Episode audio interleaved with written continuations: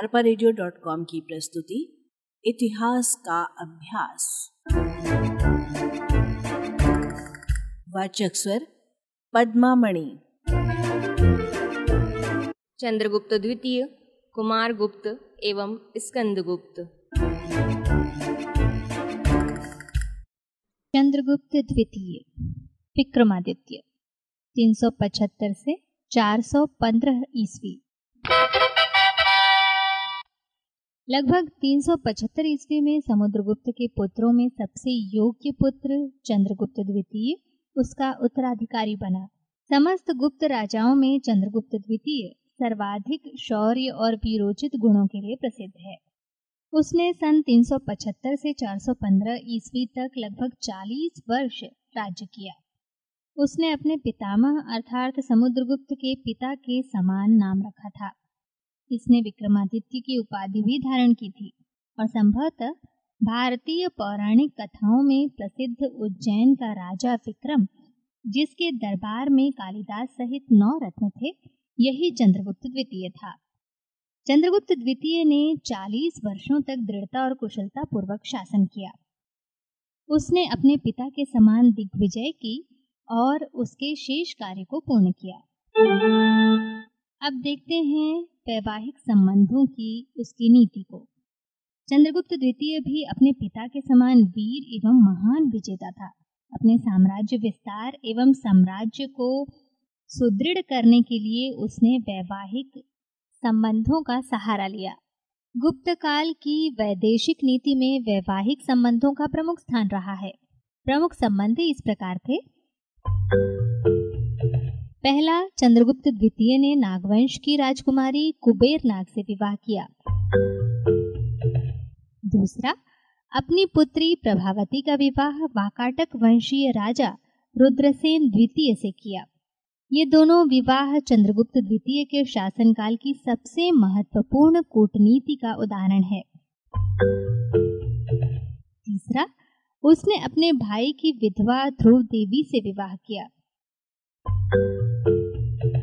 चौथा, उसने अपने पुत्र का विवाह कदम्ब राजवंश कुंतल के शक्तिशाली राजा की कन्या के साथ किया। पांचवा, दक्षिण भारत के अन्य राज परिवारों ने गुप्त राज परिवार में वैवाहिक संबंध स्थापित किए। और अब जानते हैं चंद्रगुप्त द्वितीय की विजयों के बारे में। वैवाहिक संबंधों द्वारा अपनी स्थिति सुदृढ़ करने के पश्चात चंद्रगुप्त द्वितीय ने अपना विजय अभियान प्रारंभ किया, जिसका उद्देश्य उदयगिरी गुहाभिलेख के शब्दों में संपूर्ण पृथ्वी को जीतना था। पहला, पश्चिमी भारत पर विजय। अपने विजय की प्रक्रिया में उसने पश्चिमी भारत के शासकों की शक्ति का उन्मूलन किया। पूर्वी मालवा क्षेत्र से चंद्रगुप्त द्वितीय के तीन अभिलेख प्राप्त होते हैं, जिनमें शक विजय की सूचना मिलती है। प्रथम अभिलेख बिलसा के समीप उदयगिरी पहाड़ी से मिला है, जो उसके सचिव वीर सेन का है। दूसरा अभिलेख भी उदयगिरी से ही मिलता है, जो उसके सामंत सनकानीक महाराज का है। तीसरा सांची का लेख है, जिसमें उसके आम्रकायिक नामक सैनिक पदाधिकारी का उल्लेख है, जो सैकड़ों युद्धों का विजेता था। इन तीनों अभिलेखों से यह स्पष्ट होता है कि चंद्रगुप्त द्वितीय पूर्वी मालवा में अपने सामंतों एवं सैनिक अधिकारियों के साथ अभियान पर गया था। इस विजय ने आर्थिक दृष्टि से गुप्त साम्राज्य की समृद्धि में योगदान दिया। उसने पश्चिमी भारत के प्रदेशों पर शासन कर रहे कुषाण वंश को पराजित किया। उसने सिंधु नदी की सात सहायक नदियों को पार करके बाहलिकों को पराजित किया। उसने पंजाब और सीमांत प्रदेश को अपने आधिपत्य में ले लिया और हिंदुकुश के निकटवर्ती क्षेत्र पर विजय प्राप्त की। शकों को पराजित करने से उसके सम्मान में वृद्धि हुई। उसने शकारी यानी शकों का नाशकर्ता की उपाधि प्राप्त की एवं विक्रमादित्य की महान उपाधि को धारण किया। चंद्रगुप्त द्वितीय की विजयों में शामिल है गणराज्यों का विनाश। उसने अपने राज्य एवं विदेशी राज्यों के मध्य मद्रक गण से लेकर दक्षिण में खरपरिक गण तक फैले छोटे गणराज्यों को पराजित करके अपने विशाल साम्राज्य का अंग बनाया। तीसरा, दक्षिण भारत पर विजय। दक्षिण के शासक उद्दंड हो गए थे और उन्होंने कर तथा उपहार देना बंद कर दिया था। चंद्रगुप्त द्वितीय ने उन्हें अपनी अधीनता स्वीकार करने के लिए बाध्य किया। चौथा, अवंती विजय। चंद्रगुप्त द्वितीय ने अवंती के शासक रुद्रसेन तृतीय को पराजित कर उसके निकटवर्ती प्रदेश काठियावाड़, गुजरात, मालवा पर भी अधिकार कर लिया, जिससे शकों की शक्ति समाप्त हो गई। पांचवा, पूर्वी राज्यों पर विजय। दिल्ली में स्थित मेहरौली के लौह स्तंभ से पता चलता है कि पूर्वी बंगाल के संगठित राज्यों को चंद्रगुप्त द्वितीय ने पराजित किया और इन राज्यों को अपने साम्राज्य में मिला लिया। इस प्रकार उसके साम्राज्य का विस्तार बहुत विशाल था। और अब चंद्रगुप्त द्वितीय का मूल्यांकन। चंद्रगुप्त उच्च कोटि का राजनीतिज्ञ, सेना नायक, कुशल प्रशासक, कूटनीतिज्ञ एवं लोकप्रिय शासक था। उसने अपने इन्हीं गुणों के कारण प्रमुख राजवंशों से वैवाहिक संबंध स्थापित करके अपने साम्राज्य को और अधिक सुदृढ़ और शक्तिशाली बना लिया था। चंद्रगुप्त द्वितीय की वीरता उसके सिक्कों द्वारा भी स्पष्ट होती है, जिसमें उसे सिंह से लड़ता हुआ प्रदर्शित किया गया है। अपने पिता के समान चंद्रगुप्त द्वितीय ने भी अश्वमेध यज्ञ किया। और आइए अब जानते हैं कुमारगुप्त के बारे में।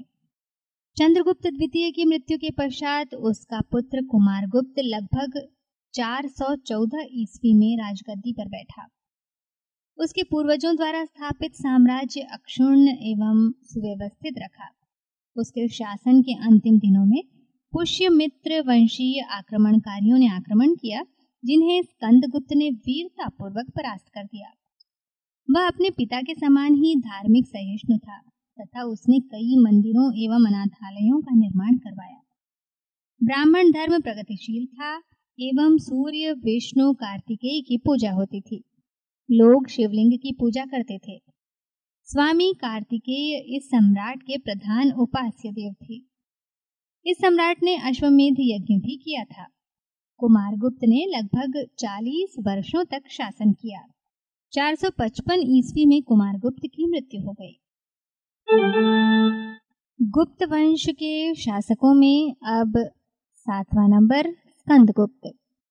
कुमारगुप्त के देहावसान के पश्चात उसका पुत्र स्कंदगुप्त सिंहासन पर बैठा। यह अत्यंत ही वीर एवं साहसी सेनानायक था।